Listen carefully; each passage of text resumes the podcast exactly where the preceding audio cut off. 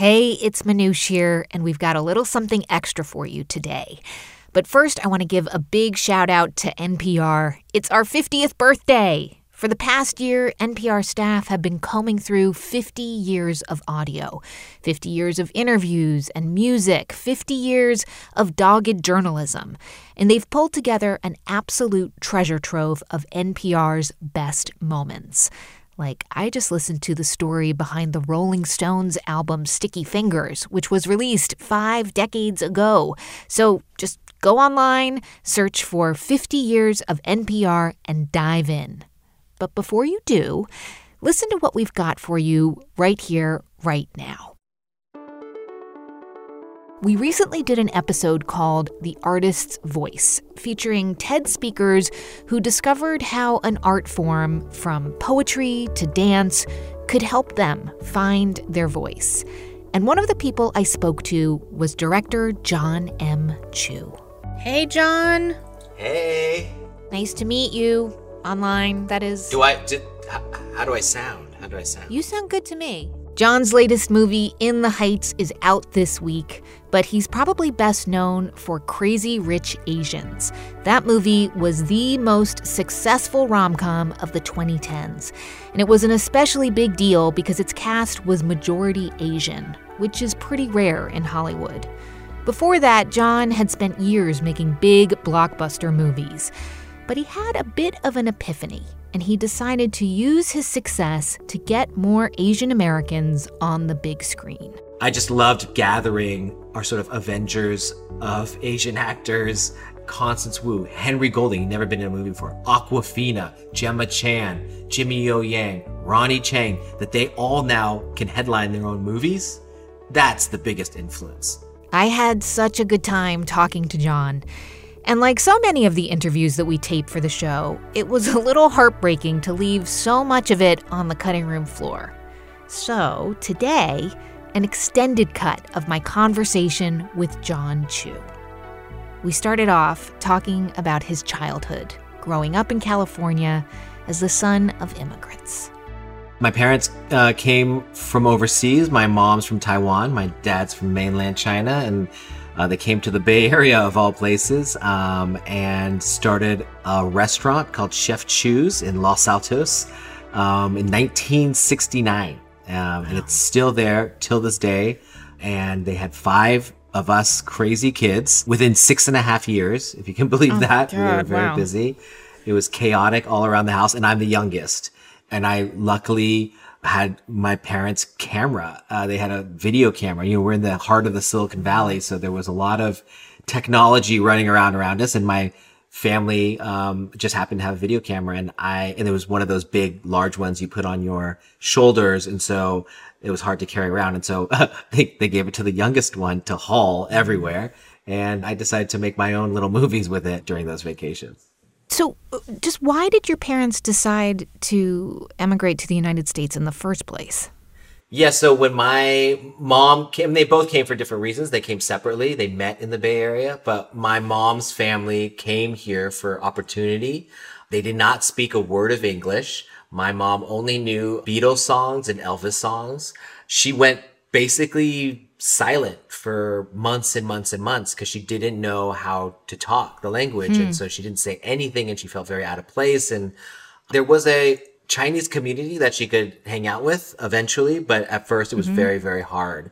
And my dad, on the other hand, he ran away from home when he was young and sold noodles on a train when he was young in Hong Kong. And he's a hustler. He survived a lot of stuff. He came to America, was like a bartender at some restaurants, and had the mind that he had to survive. And he was a little bit more streetwise, I guess, in that way. And so when they got together and came up with this dream of starting a restaurant for this area, which there weren't a ton of Chinese restaurants in 1969 in this area. I think it was a very ambitious idea, but only in America. And so I think that they, when they had kids, it was and also bridging a gap of introducing a community to Chinese food, especially students from Stanford who came from all over the place. it was definitely like they had to bridge that gap. They had to be able to connect with them. And so for us kids, we were always taught America is the greatest place in the world. If you work hard and love what you do, you can do anything. You don't even have to speak the language, and you can make it. And I think the community showed up for them. And so that's what they really instilled in us. And that's why they took us to shows every weekend in San Francisco. We had season tickets. So we'd see, you know, whether it's musical season, opera season, or ballet season. They put us in dance classes, in etiquette classes to know how to like drink tea and ballroom dance. Wow. I took tap for 12 years. Piano, drums, saxophone, violin. It was tennis. It was what was it that they wanted? Did they want you to be like the ultimate American, or they wanted you to have every opportunity that they didn't have?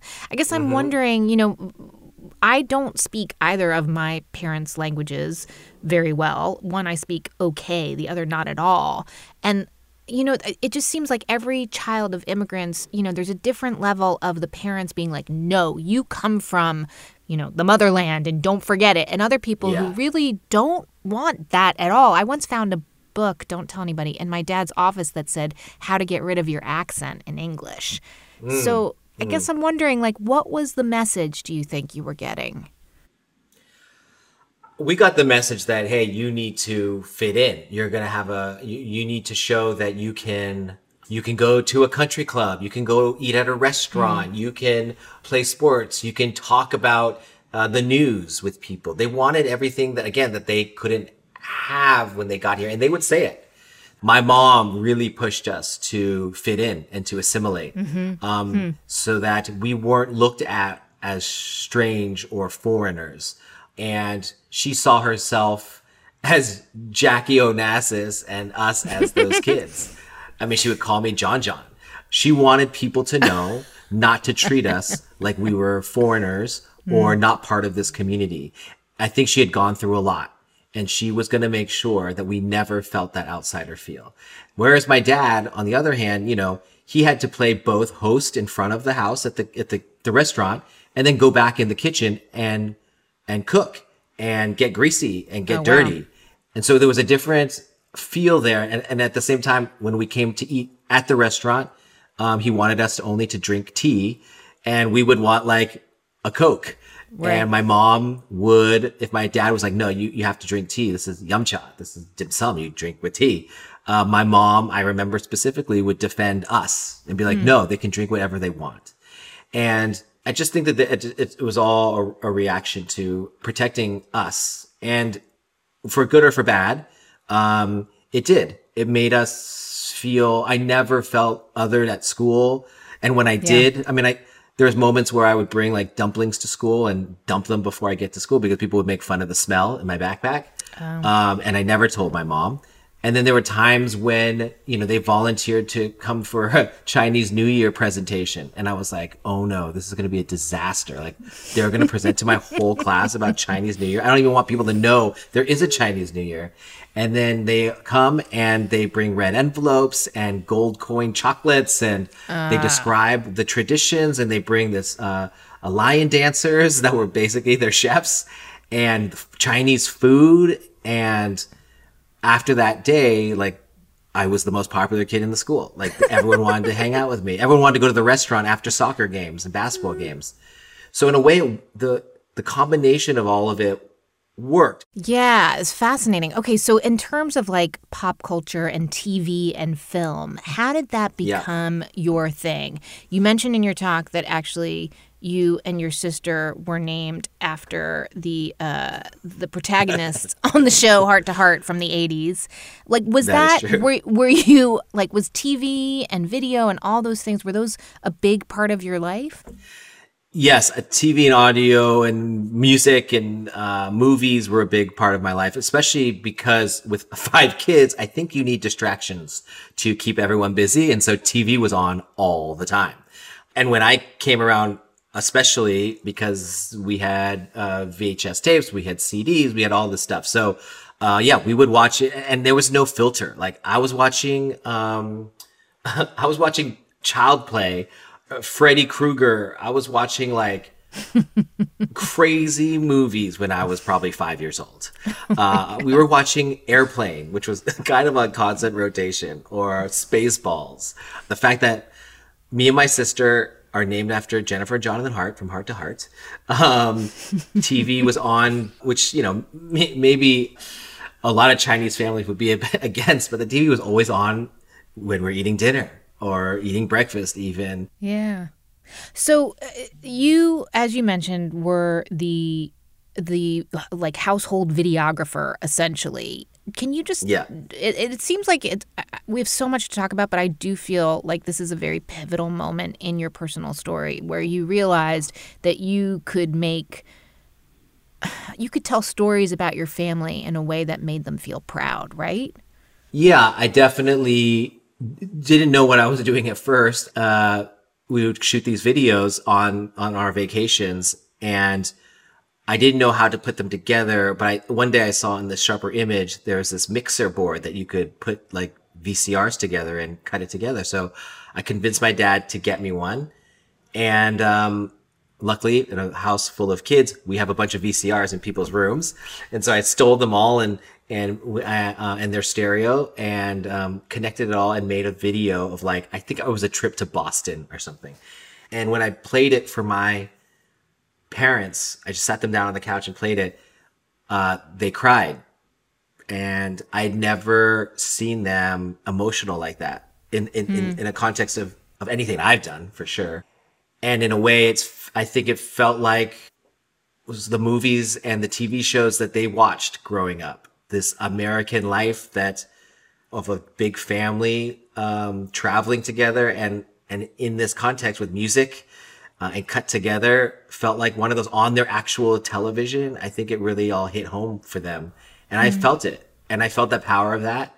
And I knew from that moment on, I was not going to do anything else ever. I was going to do this for the rest of my life. Yeah. You ended up going to USC School of Cinematic Arts, one of the best film schools in the world. And were you like, did you have an idea in your mind of what kind of movies you wanted to make? Like, obviously, you did it incredibly well because you ended up being discovered by Steven Spielberg and other directors, right? Yeah. I mean, you know, I grew up around storytellers, like my dad hosting, my mom hosting, like they're at that restaurant. They are the ultimate storytellers. They're constantly painting the picture of our family or of politics or gossip or whatever's happening at the restaurant. And so it came very natural for me. And I think that in a way, they could be open to me going to film school, unlike maybe other Chinese families at that time, because they had crazy dreams themselves that came true. So I always feel lucky that I grew up in a place, in a family that achieved things that other people didn't think were possible. And so it was instilled in us, but it was always through hard work and craftsmanship. And so when you're looking at craftsmanship, I remember my mom giving me a pile of filmmaking books one day in high school and being like, if you're going to do this for real, it's not going to be a joke, then you have to study it like a real craft, like a real subject in school. So it's not just a hobby if you're really going to do this. And I took that very seriously. And the best place to go, of course, what's the Harvard of film schools? And that is USC. I'm just so curious about, like, in your mind, were you like, I am going to become a Hollywood director? Or were you like, I don't know, for me, was that the plan? Were you like, I'm going to make these big blockbustery kind of movies that appeal to absolutely anyone? Or were you like, I mean, there are a lot of people who go to film school because they want to make small indie documentaries. What was your goal? Yeah, my goal was always to make big blockbuster type movies. I mean, the prototype for me was Batman when Tim Burton did that. The fact that it was an event, that everyone went, that you went and got the Happy Meal at McDonald's. You got the toys and you played with more adventures in your backyard, that you listened to the soundtrack before you went to sleep. You danced in your living room to it. There was this all encompassing idea of this fantasy that you could wrap yourself in and then play with your friends and extend that play. To me, that was like the ultimate form of entertainment. To me, yeah, that was, it was putting on the biggest show in the world. So I want to fast forward like 15 years later, you make it in Hollywood, just for maybe people who are like, huh, what would I maybe have seen before Crazy Rich Asians? Would you mind just doing a list of movies that you worked on or directed? Mm-hmm.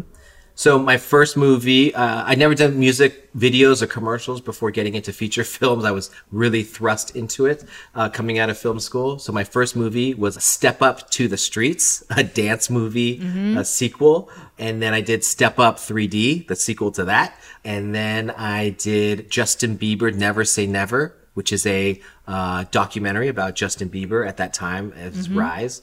And then I did a big comic book Hasbro action movie called G.I. Joe Retaliation with The Rock and Bruce Willis. Wow. That was my fourth movie. And then from there, I did another Justin Bieber doc called Believe, sort of a different phase of his life.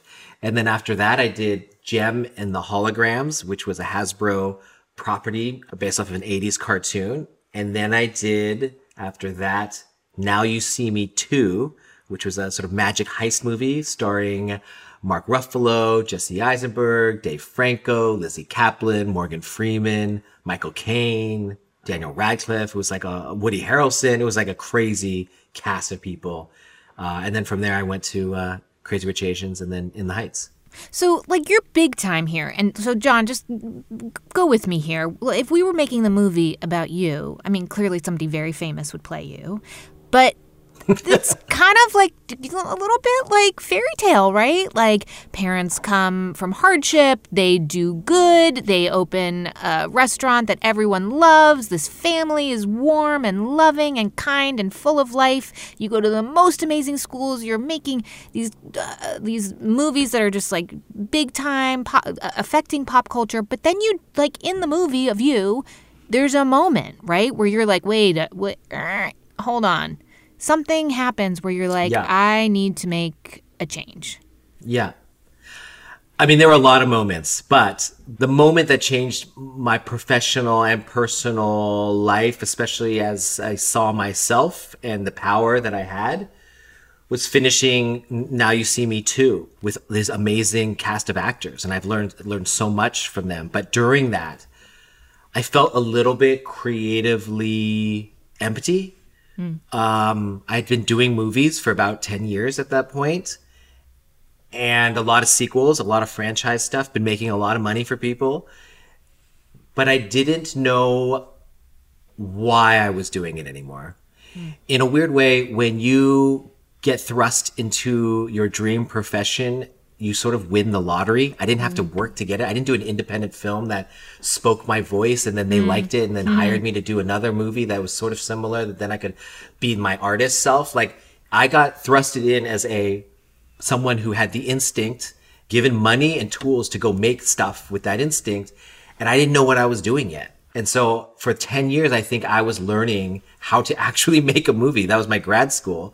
And then once I got to learn and know it all, I was like, oh, but what am I actually saying? What do I want to say? And what am I supposed to be saying? What needs to be said? So I went on a soul-searching moment to go find what stories scared me the most, that weren't franchised, that weren't already set up, that were something only I could make or only I could get made. Again, I made a lot of money for studios and people. So I knew I could probably get away with one movie that didn't make any sense to anybody. And so that movie I chose was Crazy Rich Asians, which had just the right. I never talked about my own cultural identity crisis, being Asian American. You know. Wait, what do you mean? You just referred to it as an Asian American crisis. That's the first time I've heard you use that word. Where was the crisis part?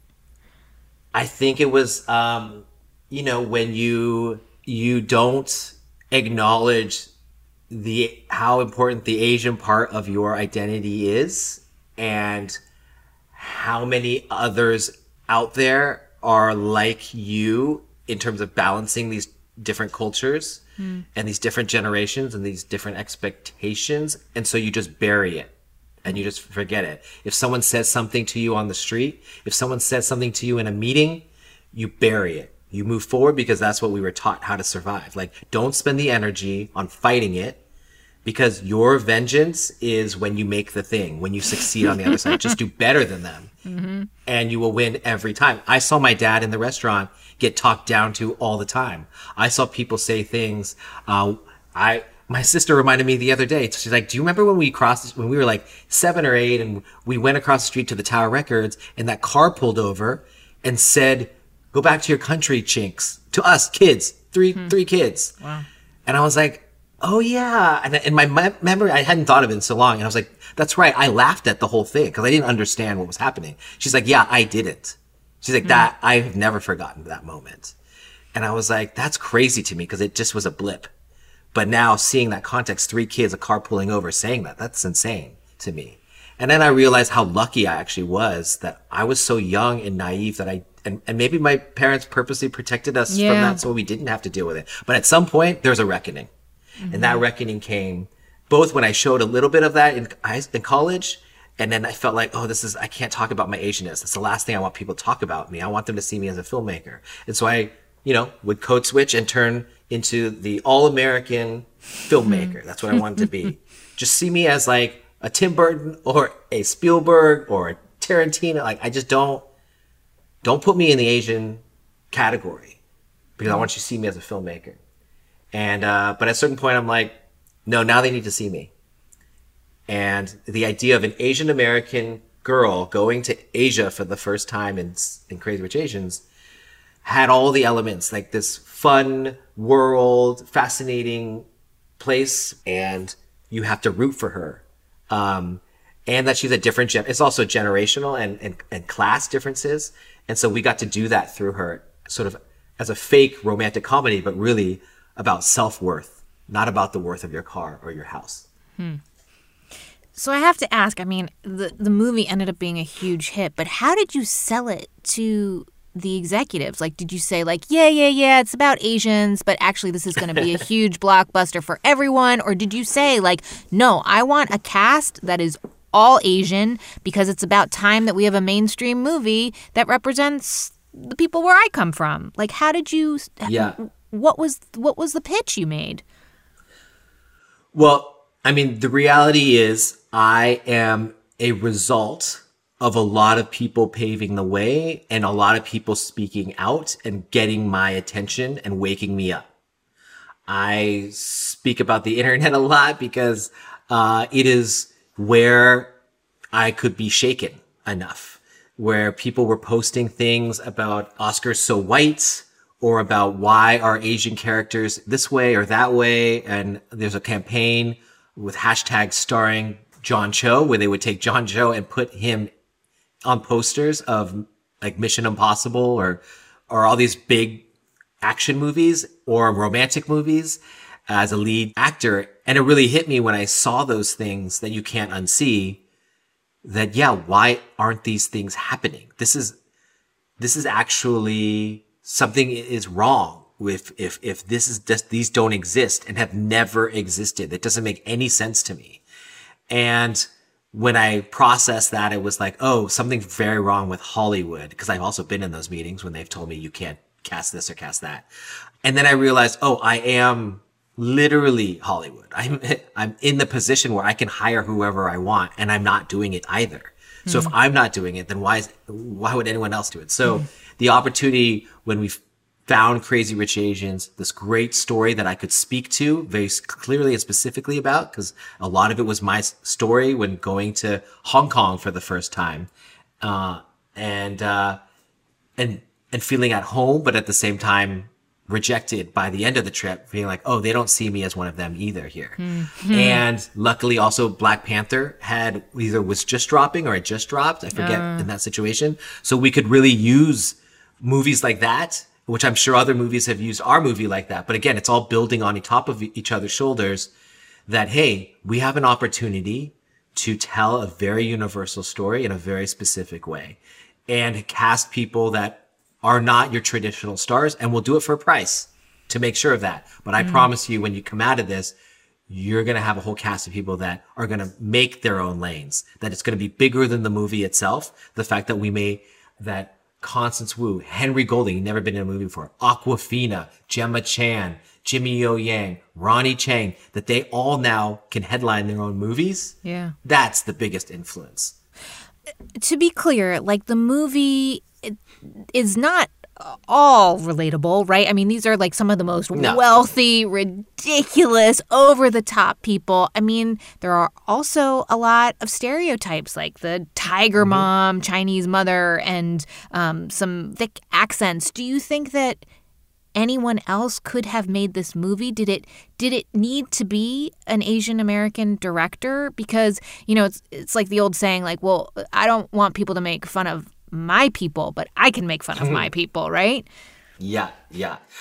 Listen, I am not in the business of telling artists what they can or cannot be doing or what they should or should not be doing. I think that's the point of artists, is to shake things up so we can fight about it and debate about it. However, I do believe that I was meant to do this movie. I do believe when I read the script at first, which was not written by an Asian person, that it was not a funny movie because they couldn't go to the places that I could. And if they did, it wasn't funny. It was stereotypical.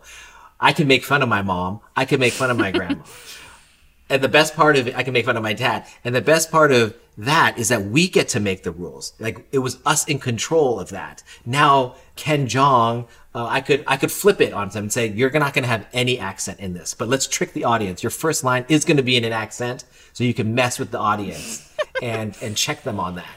And Jimmy O. Yang, you can be as ridiculous and crazy. And guess what? You're allowed to be rude. You're allowed to be grotesque. We're allowed to be anything we want. So everyone, like, let your freak flag fly. Like, let's go.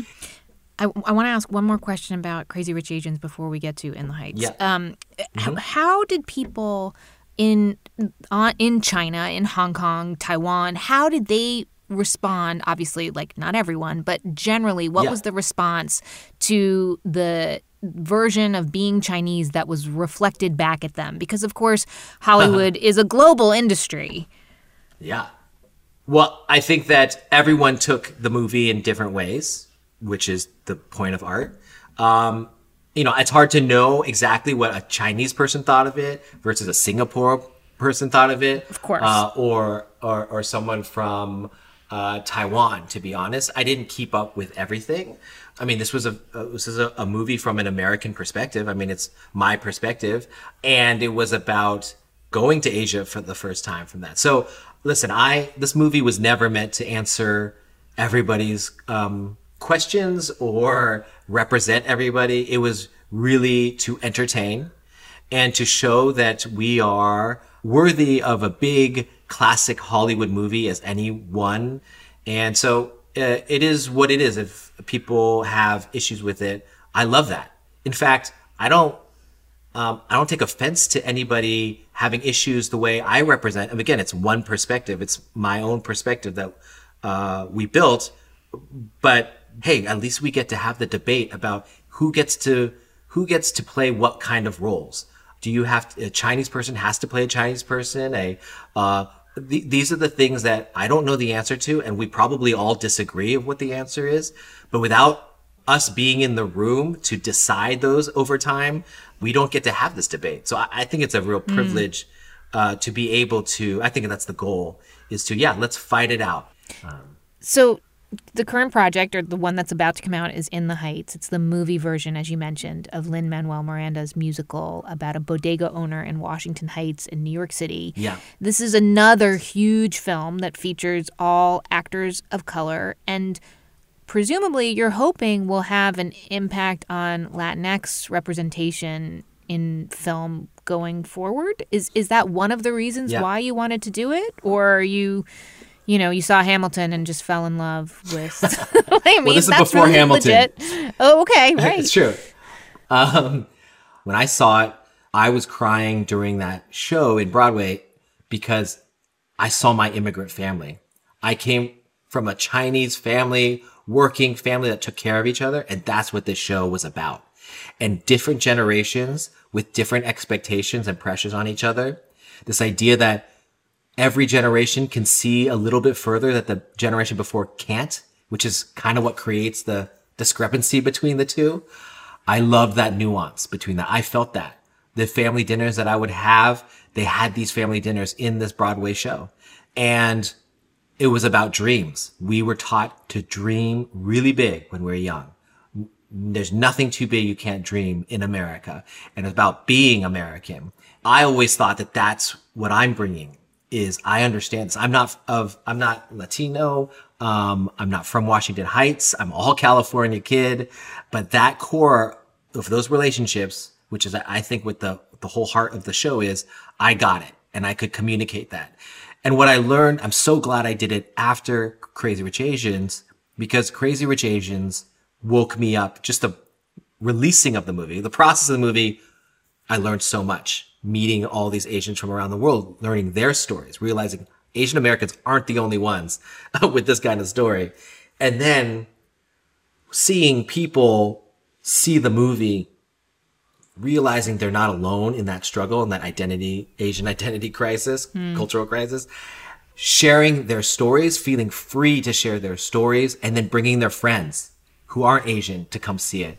And their grandparents who haven't been to a movie in years coming to see it and sharing. And then going out to eat afterwards, the same food you just saw in the movie. Like, if you could eat together, if you could listen to the great music that you hadn't heard before in another language and share that together and watch a movie and share that together, imagine what you can do when you have debates together and understand each other and see each other. To me, that was so powerful to experience. So going into In the Heights, I only protected those things more this time. Like, all right, I am not Latino, but you tell me what are the traditions? What are the sauces I need to have on this table? Where is everyone sitting? And they would be like, oh, you know, there would be a homemade sauce, but there would be the regular the one from the bodega. And then there would always be an uncle with their own homemade sauce. Okay, great. And then what are the foods that remind you of the smells of those places? And we'd have those. Hey, you know what? That hair that usually in a movie is problematic because maybe lighting wise, they don't light it in that way. So they're going to get a lot of shadows. No, we're going to take the time and let it make sure it lands in the right place and light it right so that we can have your hairstyles. To me, that Crazy Rich Asians gave me the experience to know make room, and make time to have those conversations. I read that you also felt very strongly that In the Heights should not be released in streaming during the pandemic because you also wanted to create kind of a cultural moment by making sure that the film is actually in theaters. Why? Mm-hmm. Why would that not have been sufficient if people saw it at home and thought it was great? Yeah. Why does it matter that they need to see it out in the world? Listen, I mean, streaming is the future, no doubt. More people get to see streaming. It's more accessible. It's all across the world. But there is a place for cinema, a place that is a different, when you watch movies, it is a different contract with the audience. It's like going to a museum. You pay money, you fight traffic, you park, you get popcorn, you take your friends, loved ones, and you sit in the dark with strangers. And you're literally paying money to say, tell me a story. To me, that is a very, very powerful space to have in someone's life. And I take that with so much responsibility to give them the joy or the escape or the confidence or whatever that they need for that moment. So for In the Heights, I knew that streaming is great. More eyeballs, of course, more accessible, of course. But is a giant corporation putting hundreds of millions of dollars into the system to say, hey, these people are beautiful. These people are special. They're so special. You need to take time off your day to go see them and to bring people. That is a message. That is a giant marketing message that has power. And then the bigger than the movie itself is you make these people stars. Anthony Ramos is a giant star. He's our next Will Smith. He can do action. He can be charming. He can be funny. He's all these things. He can sing. He can dance. Same with Leslie Grace and Melissa Barrera and Corey Hawkins. You make them stars. Now there's a whole new lane for them. And Is that the way forward then? Putting people on screen who are underrepresented? I mean, especially, perhaps it's even more urgent considering the discrimination against Asian Americans, the real divisiveness here in the United States. Is that your responsibility to use pop culture, art that is accessible to everyone, to try and make people understand each other better? My dad always said, like, when I would see someone treat him poorly out there, and he would treat them nice right back at the restaurant, feeding them food, I would be like, Dad, what? They can't talk to you like that. And my dad would say, like, we represent, that's probably your first time they know a Chinese family intimately. And my responsibility is to treat them kindly and fill their stomachs. So next time they see another Chinese family, they won't treat them like that. Wow. I don't know if that's the right way or the wrong way to teach a child, but it definitely informed me that kindness and love is transcendent. Like, it can speak volumes. And what I got from that was my mom and my dad did what they could to give us safety, to give us confidence, to give us things they didn't have, to build the America that maybe wasn't, but what they really wanted it to be, what it had to be for them to survive. America is the idea of what we're making. It's not what we are. It's what we all want it to be. And every generation has to keep getting us closer. I want people to know what I think the American story is, which is built of many, many different things, many different cultures, many different people, languages. That's what I want my stories to tell. I want you to come to the movies and come out of it feeling hopeful, not naive, but hopeful that if we all do our little piece, that we can meet this moment that is begging us to meet, that is begging us to see each other and empathize with each other, that our stories can do a little bit of that and move us forward. That makes it more containable for me. That's director John M. Chu. His new movie, In the Heights, is out in theaters starting June 11th. You can check out John's TED Talk at TED.com. Also, be sure to listen to our full episode featuring John. It's called The Artist's Voice, and you can find it wherever you get your podcasts. Today's episode was produced by James Delahousie and edited by Sanaz Meshkinpour. Our TED Radio production staff at NPR includes Jeff Rogers, Rachel Faulkner, Deba Motesham, J.C. Howard, Katie Monteleone, Christina Kala, Matthew Cloutier, Janet Ujong Lee, and Fiona Guerin, with help from Daniel Shukin. Our partners at TED are Chris Anderson, Colin Helms, Anna Phelan, and Michelle Quint. I'm Anoush Zamarodi, and you've been listening to the TED Radio Hour from NPR.